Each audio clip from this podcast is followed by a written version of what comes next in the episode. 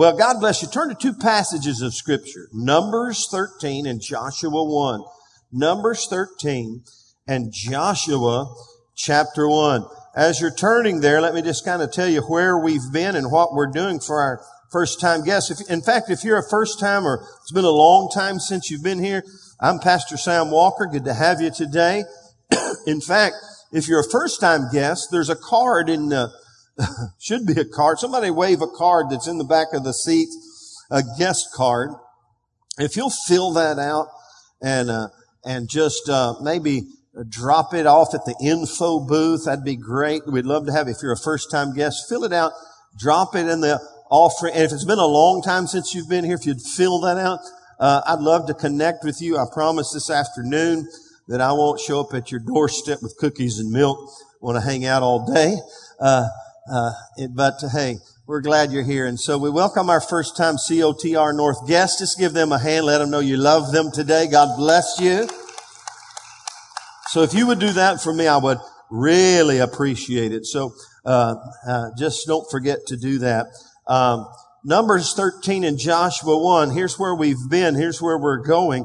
We're in the middle of a series called Heaven's Heroes, Life Lessons, from Old Testament heroes of faith. So every week we're taking a new Old Testament hero of the faith and introducing them here on Sunday mornings. Our children today will be talking about the same hero that we're talking about. And so, in fact, after church, you can quiz them a little bit and say, who'd you all talk about in children's church?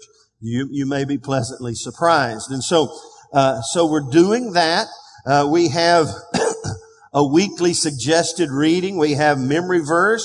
We have on Wednesday night. Now, I'm telling you, I know Wednesday nights are tough for some. Your schedule. Some of you don't get out of work, but I'm going to tell you, it's pretty easy, during this series we're in right now, because we're feeding you on Wednesday night at 6:30 to 7. And I'm telling you, last week was some pretty good grub, wasn't it, Josh?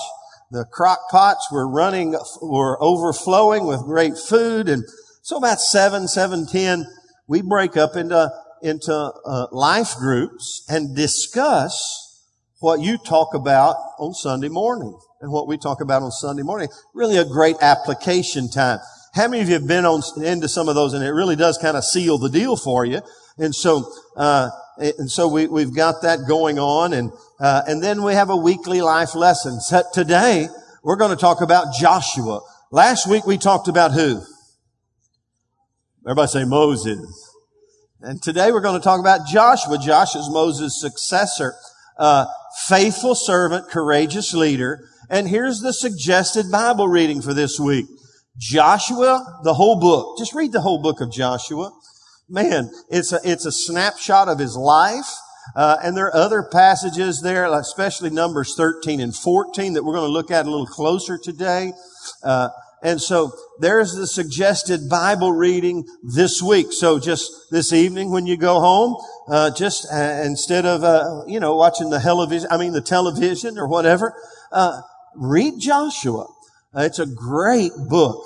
And I will tell you a little more about his life in just a moment. And then read Numbers 13 and 14. Now our memory verse for the week. We have a memory verse. And so I want you to get this down pretty good. And it is this, Joshua chapter 1 verse 9. Let's all read it out loud together. This is what God spoke to Joshua when he took over the leadership responsibility from who? Moses. Everyone say Moses. And it's what God said to him, a portion of what God said to him. Read it out loud with me, really loud. Here we go. Have I not commanded you? Be strong and of a good courage. Do not be afraid, nor be dismayed. For the Lord your God is with you wherever you go. Say it again. Have I not commanded you? Be strong and of a good courage. Do not be afraid, nor be dismayed. For the Lord your God is with you wherever you go. And everybody said amen. That's your memory verse for the week. So next week when we come back, be like Gideon and be able to say your memory verse. Gideon's memory verse Wednesday night was just Romans 1:16 1:16. I'm not ashamed of the gospel of Christ. It's the power of God unto salvation to everyone who believes, to the Jew first and also to the Greek. Amen. And so next week, just be able to spit it out. Have I not commanded you, be strong and of a good courage. Do not be afraid nor be dismayed, for the Lord your God is with you wherever you go. And everybody said, amen. So that's kind of the format, and that's what we're doing each week. And so with that in mind, let's just talk about Joshua a little bit today. Faithful servant, courageous leader. Go to Joshua chapter 1, and let me just read this, and then I'm going to just kind of tell you a little bit about his life. Now, after the death of Moses, verse 1, here we go. After the death of Moses, the servant of the Lord, it came to pass that the Lord spoke to Joshua, the son of Nun. Everyone say the son of Nun. Someone said this one time that Joshua evidently was the only person in the Bible who didn't have a mother or a dad because he was the son of Nun. If you weren't looking at your Bible, you may not understand that that was a joke. Son of Nun, N-U-N. Moses' assistant, saying. Now, how many of you think that Joshua probably knew Moses was dead at this moment? But it says, Moses, my servant, is what? Dead. It's almost like Joshua might have been in a little denial about what was going on. Who knows? Moses, my servant, is dead. Now, therefore, arise and go over this Jordan, you and all this people, to the land which I'm giving to them, the children of Israel. Every place that the sole of your feet will tread upon, I have given to you, as I said to Moses. Everyone say, as I said to Moses. For from the wilderness and this Lebanon, as far as the great river, the river Euphrates, all the land of the Hittites, and to the great sea, toward the going down of the sun, shall be your territory. No man shall be able to stand before you all the days of your life. As I was with Moses, so I'll be with you. I will not leave you nor forsake you. Somebody say amen. Be strong and of a good courage. For to this people you shall divide as an inheritance the land which I swore to their fathers to give them. Here it is again. Only be strong and very courageous, that you may observe to do according to all the law which Moses my servant commanded you. Do not turn from it to the right or to the left, that you may prosper wherever you go. This book of the law shall not depart from your mouth, but you shall meditate in it day and night, that you may observe to do according to all that is written in it. For then you will make your way prosperous, and then you will have good success. Somebody say good success. Just a moment, I'm going to give you 12 little bullet points about the life of Joshua that caused him to be successful in life. And he says in verse 9, which we just read, have I not commanded you, be strong and of a good courage? How many of you know God's a God of repetition? He just repeated himself. Be strong and of a good courage. Do not be afraid nor dismayed, for the Lord your God is with you wherever you go. And I love verse 10. We may look at it again in a moment. Then Joshua commanded the officers of the people, saying, pass through the camp and command the people, saying, prepare provisions for yourselves, for within 3 days you will cross over this Jordan, to go in to possess the land which the Lord your God is giving you to possess. And everybody said amen. Now here's the story. You know the story. If you go back to the life of Moses, everyone say Moses.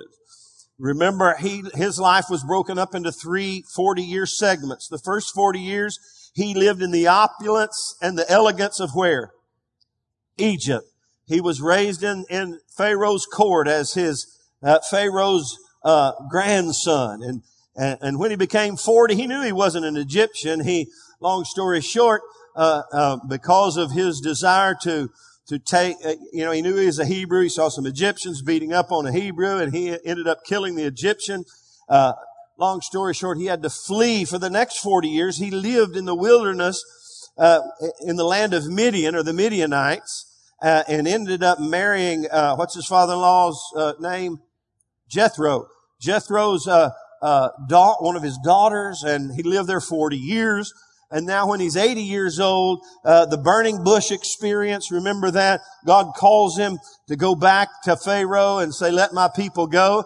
And so that began the final 40 years of his life. That is wandering, if you will, with the children of Israel who had come out of Egyptian bondage in the wilderness for 40 years. Now, it didn't take 40 years to get from there, and you know the story. They rebelled, and they were always, in trouble. So God had to spend 40 years letting them wander around in the wilderness so the unbelieving and unfaithful could die out and then the new could come on in. In fact, even Moses didn't go in because at one point, when God said, tell the children of Israel were complaining about no water for the second time. Now, the first time God said, strike the rock, and he did. Water came out. The second time later on, God said, speak to the rock. Well, Moses was angry, and he didn't speak to the rock. He smote the rock, and it, to whom much is given, much is required. And that disobedience and that misrepresentation of the nature of God that Moses, did there that day kept him out of the promised land. And because of that, Moses needed a successor, and that is Joshua. So Joshua comes along and takes the responsibility under the direction of God and the favor of Moses, and he leads the children of Israel on into the promised land, and everybody go, hallelujah. And so that's the kind of long story short. And once they got across into the promised land, how many of you know just because you get where God wants you doesn't mean there's not going to be issues?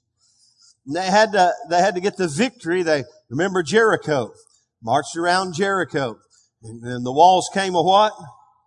Somebody say tumbling down. Everybody look at your neighbor and say big stones still roll. Hey, and God brought about a great victory. And so read the book of Joshua and plug in and get involved with his story, because guess what you'll find when you read Joshua's story? You won't just be reading history, you'll ultimately be reading his story. Because in reality, as we'll learn, Joshua was an Old Testament type of Christ. In fact, his name means this. His name means the person by whom God will save. Joshua. In fact, it is the Old Testament equivalent of the New Testament name Jesus. You got it? Everybody say, I got it. Okay, so there's Joshua, and he's really a type of Christ. Now, we have a life lesson every week. I'm going to give you that. Usually I give it to you at the end. I'm going to give it to you right up front. Here's the life lesson I want you to catch for today. It's lengthy, but it certainly connects with the memory verse, and it will connect with what I'm going to share with you this morning. It says this, strength and courage. Everyone say strength and courage. What did God tell Moses what did God tell Joshua three times in the first 10 or 11 verses of Joshua? Be strong and of a what? Good courage. How many of you know to fulfill God's purposes, you need what? Strength and courage. So here we go.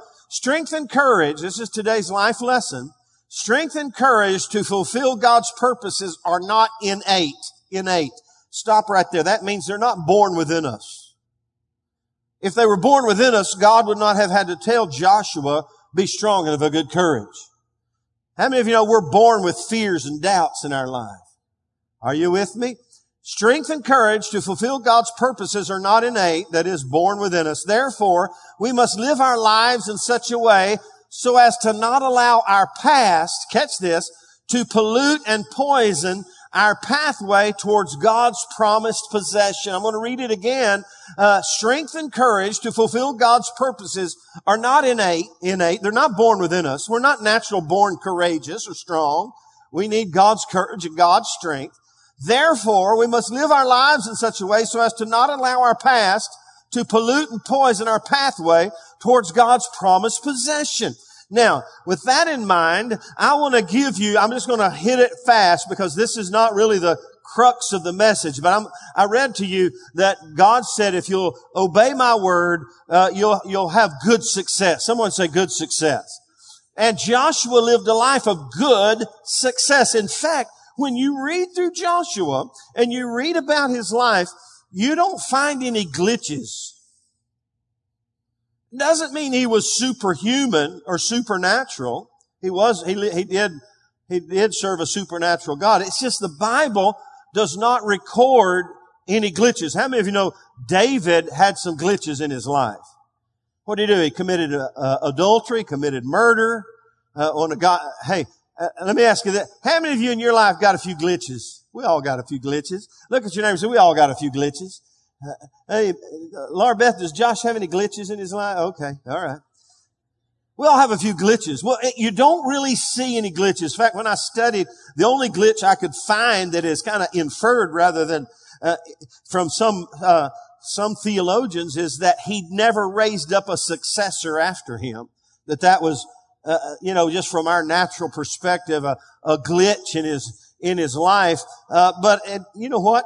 Maybe God didn't want him to raise up a successor. So you can't really call that a glitch. So you read in his life, you don't see any glitches. He was successful. He was prosperous. He was blessed in his life. How many would like some of that? I'd like to get me some of that. Well, here very quickly, I'm going to give you a 12-point snapshot of Joshua's life. And just quickly, this is just so you'll see this, his successful life as a servant of God and a servant of the people of God. Number one, he was a submitted servant. Numbers 11:28 talks about him being a servant. In fact, it says here in Joshua 1 that he was Moses' servant and Moses' assistant. He was a submitted servant. He was a happy camper. I got a feeling that's kind of why in Joshua 1, God had to say to him, Joshua, snap out of it. Moses is dead. It's time to step it up. I know you've been his helper all these now 40 plus years, but hey, it's time to step it up another notch. He was a submitted servant. Number two, he was a trusted leader. When you really see him come into play under the leadership of Moses, it's Exodus 17. You could read Exodus 2 if you like. You'd get some of the Joshua. In fact, you just go to some Bible software that you have and just Google Joshua and Exodus and you'll see a few passages there.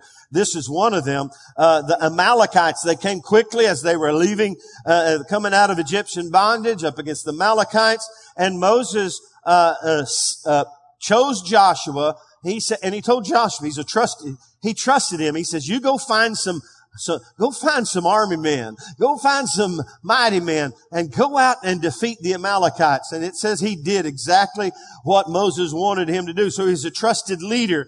Number three, he was a willing warrior. That same chapter just reveals he didn't have questions. He didn't say, now wait a minute, I didn't sign up for this army stuff. I'm here to bring you water and bread and things like that. This going out to the Amalek. No, he didn't. He was a willing warrior.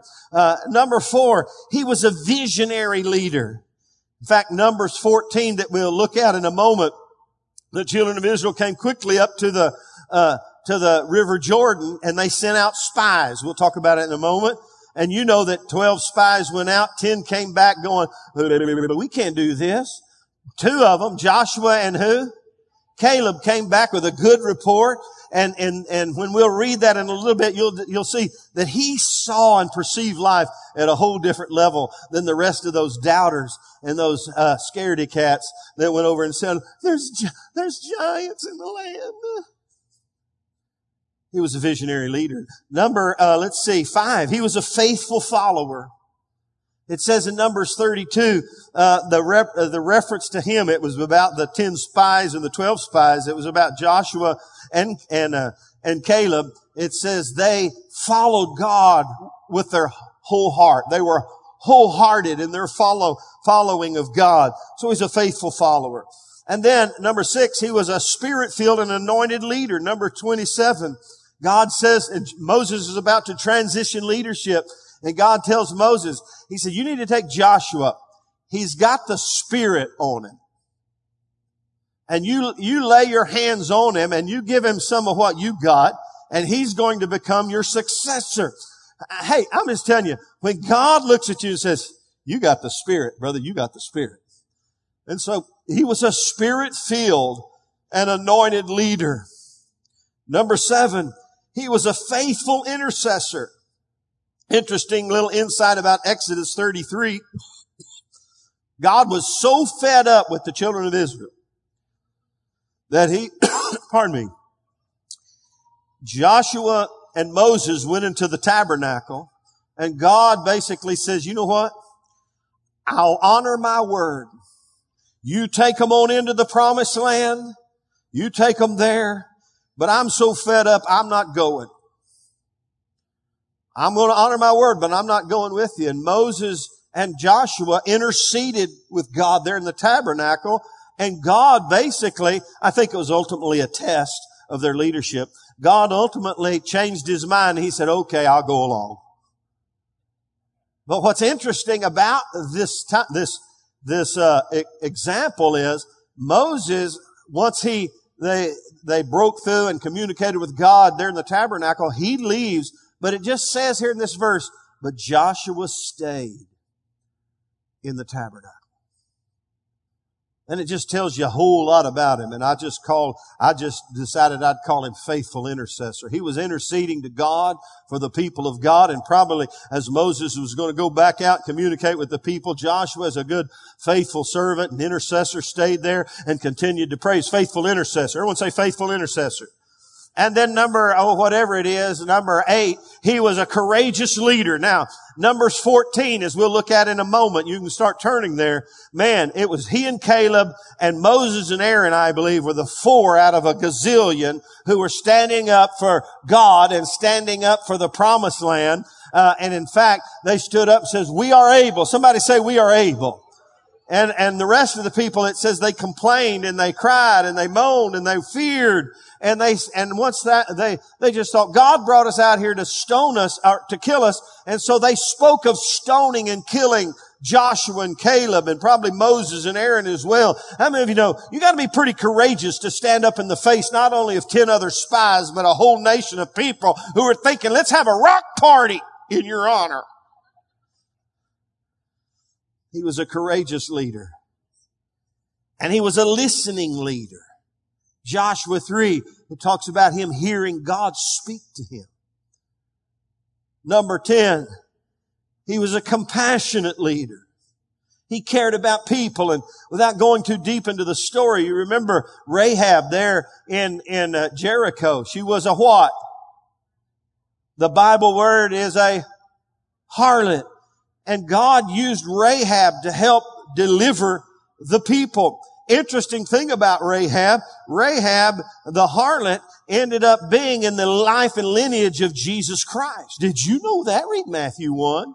And did you know not only did Rahab become a part of the lineage of Christ, Rahab is mentioned in Hebrews 11 along with Abraham and other people of the faith as a woman of faith.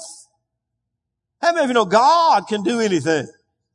Now, so here's the thing about Joshua. When they were going in to possess the land, or when they were marching around Jericho, Joshua says to some of his leaders, you go and you make sure you take care of Rahab. And I just have to say, I don't know how that all pans out, but I want to tell you, if Joshua hadn't been a compassionate leader and he'd let Rahab and the family die, you know what? The life and the lineage of Jesus would have been stifled. He was a compassionate leader. Man, this guy had it going on. He was a covenant keeper. He kept his promises. He made covenants with God, and he kept the covenants with God and covenants with the people of God. And then when you read on through Joshua and the last, you'll find out that he was a strong finisher. Man, he's finished well. Joshua 24, he gathered everybody together. He said, me and my house, we serve the Lord. And he just got all his affairs in order. And then he went from this life. He lived well and he left well. Everybody say he lived well and he left well. He was a great finisher. So that's just a 12. I mean, I just wanted you to see that he was successful, and then what possibly all the things that work together to help him be successful in his life and live a life where no apparent, you see no recording of a glitch. Interesting also note, as far as I can see, there's no Old Testament reference to, there's no New Testament reference to him. It's like his Old Testament, he was that kind of an Old Testament model of Christ. Now, let's focus on the real thing. I don't know, but you don't find him in the New Testament. But I'm telling you, what a guy to learn from. And everybody said, amen. Now, here's the point I want you to ponder, to bring you to the thought of our life lesson. Joshua was born into Egyptian bondage. That's where he was born. And somehow he escaped, like Moses escaped, he escaped the decree to kill all the little babies. Evidently that had kind of passed, because when Moses left, according to my studies, when Moses fled at the age of 40 into the wilderness, into the land of Midian, to serve his future father Jethro for 40 years, little Joshua was somewhere between 2 and 3, maybe 4 years old. So when Moses is 40 plus years, Moses is 40, he flees, and little Joshua is there in Egypt as a little baby, raised for 40 years. Because how long did Moses stay out in the wilderness with Jethro? For 40 years. So when Moses comes back under the direction of God because of the burning bush, he comes back, Joshua's 42 or 3. You get the picture. He lived in Egypt all his life. Now, here's some things to learn. Are you in Numbers 13? I'm not. Let me go there. Here's some things I want you to see about him. He did not allow his life, his past, to predict his future. Now, there's something that I just don't, some things you just don't know. You have to kind of hypothesize a little bit. Now, what did his mom and daddy call him? They called him, it's kind of they called his name. It wasn't Joshua, but Hoshia or something, which basically just meant salvation. And so that's what I want you to see about his success and how he was able to accomplish all he did. He didn't let his past poison, pollute his person. Listen, we live in a world that's just... And some of us have a lot of history. All he knew was slavery. But here comes Moses, and here comes the decree, and you just had to have been there. All the plagues, there's Joshua going, wow. You know, the blood on the doorposts and all the firstborn of Egypt died. Joshua, wow. I'm telling you, and somewhere from his birth until now, somehow he was able to protect himself and live his life in a way that Egypt didn't so poison and pollute him that he couldn't accomplish God's purpose for his life. Mom and daddy had enough sense to give him a name that would hopefully get him where he needed to go. Salvation. Let me tell you something. Every little every little Israelite boy and girl raised in Egyptian bondage, man, there was something maybe on the inside of them saying, I wonder if we'll ever get out of this. I wonder if we'll ever be saved out of this. Mom and daddy just looked at Joshua and said, I don't know where we'll end up, but we're just praying to God. I don't know. This is all hypothesis. We're just going to call his name salvation. Now, when Moses connects with him, he changes his name to Joshua, which means the one from whom salvation comes. How many of you know Moses must have had a prophetic insight? And so somehow, some way, he didn't allow his past to poison and pollute his person. 43 years in slavery. And when he left Egypt, Egypt was not inside him. In fact, what did Paul say in Romans chapter 12 about us and about God? It says, and do not be conformed to this world, but be transformed by the renewing of your mind. In other words, I don't know. Joshua was able to live in Egypt, but Egypt did not live in him. And so God was able to use him dynamically throughout his life, and he was successful. And so we just hypothesize how he got from point A to point B in 43 years. But he lived in Egypt, but Egypt didn't live in him. Listen, what did Jesus say? What does the Bible say? We're in the world, but we are not. And so it's an important principle that we can translate to in our lives today. Now, Numbers 13 and 14. They're coming up into they quickly arrive to the river. And Moses sent 12 spies. You know the story. And he said, it's an information gathering, but it wasn't to see if they could possess the land. It was just to see how we're going to possess the land. Because how many of you know God's word already promised them that they were going to possess the land? Are you with me? Say amen.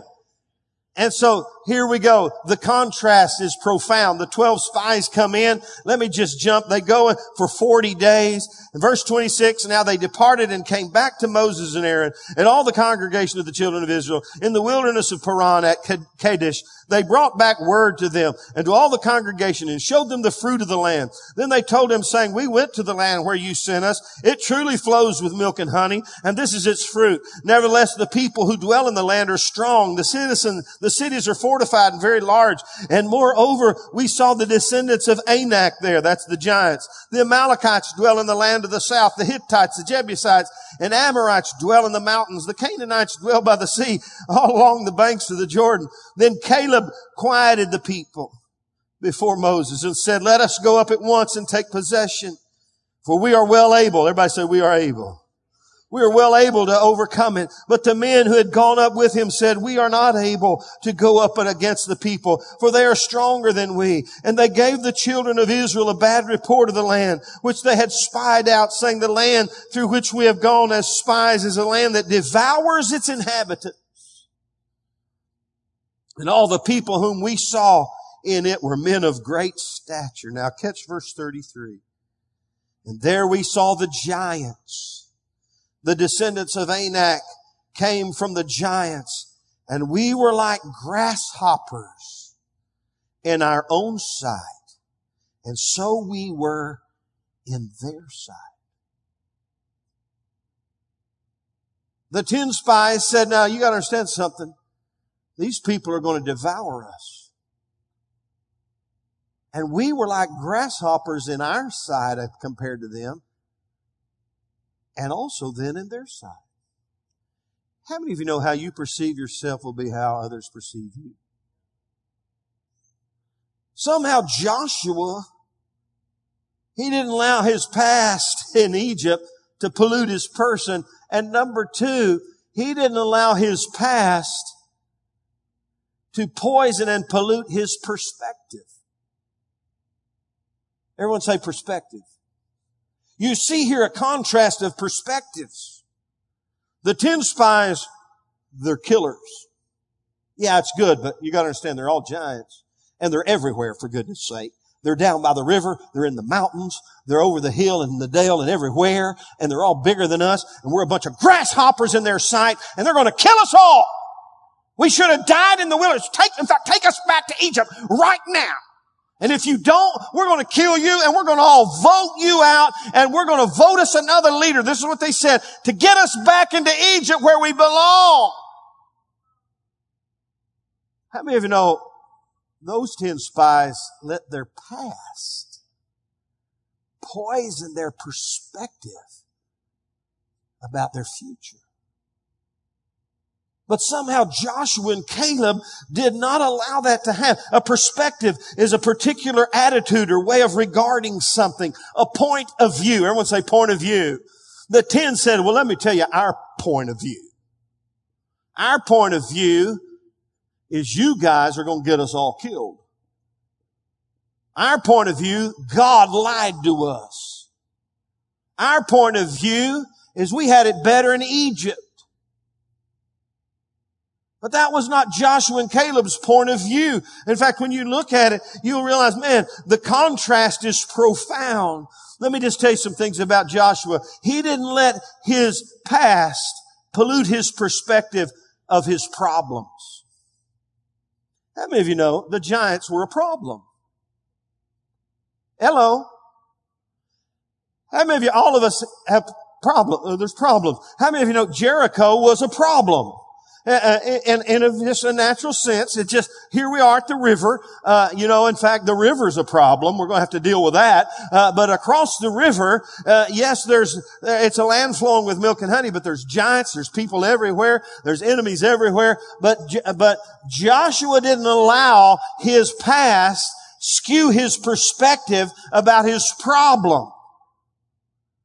How many of you know there's always problems in the land? And if you let your problem and your past paralyze you, you'll never arrive at the destiny of God for your life. In fact, here's what I believe Joshua did. Man, this is just another opportunity for God to show up and show off and show out and do something wonderful. He said, you know what? If God's with us, man, this land is good. He's going to take good care of us. Read it, Numbers 13, 28 through 32.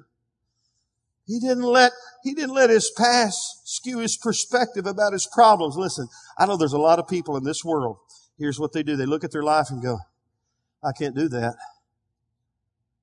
because I'm just got problems. My problems are telling me this. Joshua didn't let his past skew his perspective about his future and his perspective about his problems. And number two, he didn't allow his past in Egypt pollute and poison his perspective of his own person. All those other guys, we're grasshoppers. I'm just a little grasshopper. In my own sight, I'm a grasshopper. Let me tell you something. Some of us, and maybe a lot of us on some level, have allowed our past to define us. And we think, because this happened to me, because this was what was going on in my life, this is the way I am. And I'll never be what God wants me to be. I'll never get where God wants me to go because my past told me I was this. Not Joshua. Salvation. Victory. He didn't allow his past to pollute his perspective of his person or his problems or even his perspective of his predecessor, who was Moses. You know what a lot of people do when they get in a mess? They start blaming the boss. They start blaming their leaders. Nothing much different today, right? Come on, are you with me? Are y'all with me? Say amen. And that's what they did, man. In chapter 14, the children lifted up their voices and cried, and they wept all night. And all the children of Israel complained against Moses and Aaron and the whole congregation and said to them, if only we had died in the land of Egypt, or if only we had died in this wilderness. And why has the Lord brought us to this land to fall by the sword, that our wives and our children should become victims? We're just a bunch of victims. God forbid that people of God live with a victim mentality and a mindset. I'll never be this because mama did me wrong, daddy did me wrong, and my mama and my daddy and the boss and the president and everybody else did me wrong. Therefore, I can't get where I'm just going to go back to Egypt. Not Joshua. He honored the leadership. He didn't get a skewed perspective just because things didn't go the way that he thought or anybody thought they should go. He didn't automatically throw Moses under the bus. He didn't let his past in Egypt skew and pollute his perspective about his problems, his person, his predecessor, or even his perspective of his God. These people thought God had done them wrong. There's a lot of people feel that way in the world today. God must really have a sense of humor. Give me this name, give me this word. They said, why has the Lord brought us out here to the land to fall by the sword? They're blaming God. Not Joshua. He said this. He spoke to the children of Israel, verse 7. The land we passed through to spy out is exceedingly good land. If the Lord delights in us, then He will bring us into the land and give it to us, a land which flows with milk and honey. And then number 5, he didn't allow his past to skew his perspective of his God's power. And when he saw the children of Israel, when Moses and Aaron and Joshua and Caleb saw the children of Israel rising up in rebellious, loud rejection of their leadership. Moses and Aaron fell on their face. And Joshua and Caleb, the Bible says, they tore their clothes. Why did they tear their clothes? That's a symbol. In fact, in the scripture, when they tore their clothes, it's a sign of grief and sorrow, kind of one of repentance in hopes of staying the potential judgment that they felt was about to happen. In other words, Joshua knew, if you, pardon me, in my vernacular, start hacking the Lord off in this Old Testament place, the Lord just might show up with fury. In fact, it says a few verses later that God said, get out of the way, I'm just going to kill them all, and we'll start over brand new. These people have gone way too far. And so let me tell you something. Joshua knew where you can and cannot go with God. And he did not have a skewed perspective of the power and the authority of God. He tore his clothes in behalf of all the people because he knew, OMG, God's a God of power and authority. Somehow Joshua, in the middle of all his Egyptian upbringing, he didn't allow his past in Egypt to poison and pollute his person. He didn't allow his past to poison and pollute his perspective. And I love number 3, and I'll close. He didn't allow his past in Egypt to poison and pollute his promised pilgrimage. He had an eternal perspective. He knew he was on a journey, that he was not just hanging out in the wilderness or in the desert. He knew that God's plan all along was get him and them into the promised land. The other Israelites didn't have that. They were raised in Egypt as well, but Egypt got inside them, and all they could do was think about Egypt. They could not get a picture and a perspective of the promised land and God's promises in their life. Joshua held on to the promises of God, and he didn't let his Egypt keep him out of his promised land. He went in and possessed the land. Amen. And that's love, and that's why I love Joshua 1:10. When God said, be strong and of a good courage, be strong and of a good courage, be strong and of a good courage, he gets up and he commands all the people, get up, let's go, pack your bags. Glory to God, we've been in this wilderness way too long.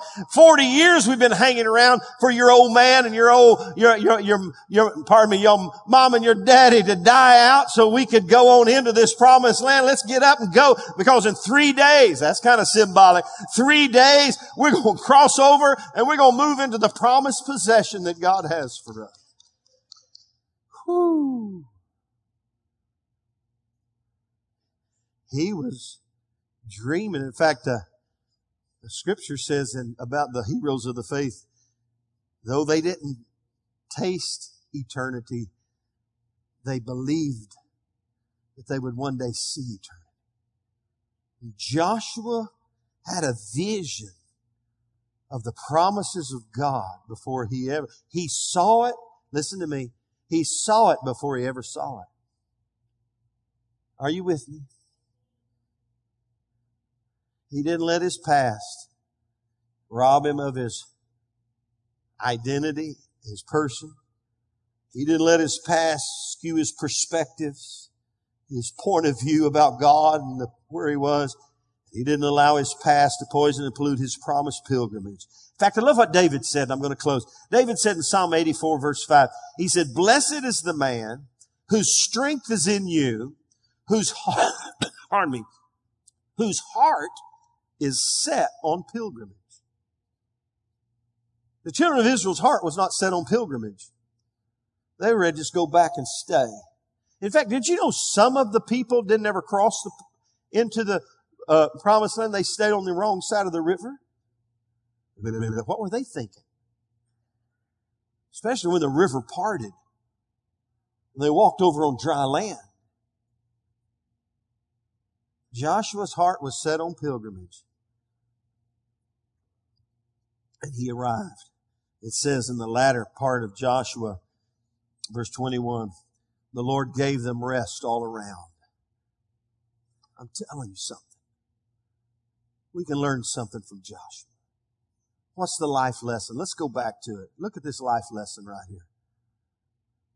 Strength and courage to fulfill God's purposes are not innate. They're not born on the inside of us. Therefore, we must live our lives in such a way so as to not allow our past to pollute and poison our pathway towards God's promised possession. Is your heart set on pilgrimage? Are you looking for your next steps? Are you always looking back? Always doubting God and letting your past dictate who you are and where you go and what you do. Let's stand together. As we stand together today, that's Jacob. Jacob, go get ready. We're going to baptize you in a second. Father, I pray today that we could learn this life lesson from Joshua. Lord, I pray, Lord Jesus, that however we do it, however it happens, Lord, let us be strong and have a good courage and refuse the influence of Egypt and embrace your identity for our life and obey your word for our life as Joshua obeyed. Lord, we thank you for it today. With every head bowed and every eye closed. If some of you are battling negative perspectives about yourself and about your life because of your past, God wants to bring great deliverance. In fact, the Bible says this, remember not the former things, neither consider the things of old. Behold, God says, I'll do a new thing. If you're here today and you're struggling with something that keeps you bound up in your Egyptian way of thinking, an Egyptian God, the mindset of Egypt has been instilled within you. God wants to help you, just like Paul said, not to be conformed to this world, but be transformed by the renewing of your mind. God wants to wash our minds and our thoughts and our perspectives and help us get not out of Egypt, but Egypt out of us. With every head bowed and every eye closed, if that's you, you say, Pastor, that's me. You got me. I'm busted. I keep looking back and it keeps me from arriving at where God would have me to be. If that's you today, wherever you are, just lift your hand. We're going to pray for you right where you are. God bless you. God bless you. God bless you. God bless you. Somebody else. I keep looking back. My past has got me all tangled up. Let's learn from Joshua. You can put your hands down. Father, today, we pray right now that you would wash our brains with the Word of God.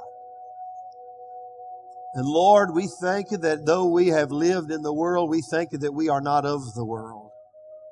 And we just let you renew our mind where we can think the way you would have us to think. And Lord, we cast down, I want everyone here just to see this in your spirit. We cast down the stinking thinking of our past that has tried to lord over us to keep us from arriving into the promised possession that you have for us. With every head bowed and every eye closed, if you're here today and you say, Pastor, you know what? I'm just not even sure that I'm born again. I want to make it to heaven, but I'm just not sure I'm on my way there. I just need to know that I know that I know Him. I need to know that if I died today, I'd go to heaven. I need assurance of my eternity. If that's you right where you are, wherever you are, just lift your hand and say, that's me. Pray for me, Pastor. I want to know that Jesus Christ lives in my heart. Just lift your hand wherever you are. If you're here today, and you can put your hands down, if you're here today and you know you belong to Christ, but you know you need to get back on track with Him, just lift your hand. I'm going to pray for you right where you are. Amen. Father, you see these hands today. We thank you, Lord, for the Word of God. Lord, bringing about much fruit in our lives and directing our paths in Jesus' name. Everybody said, Amen.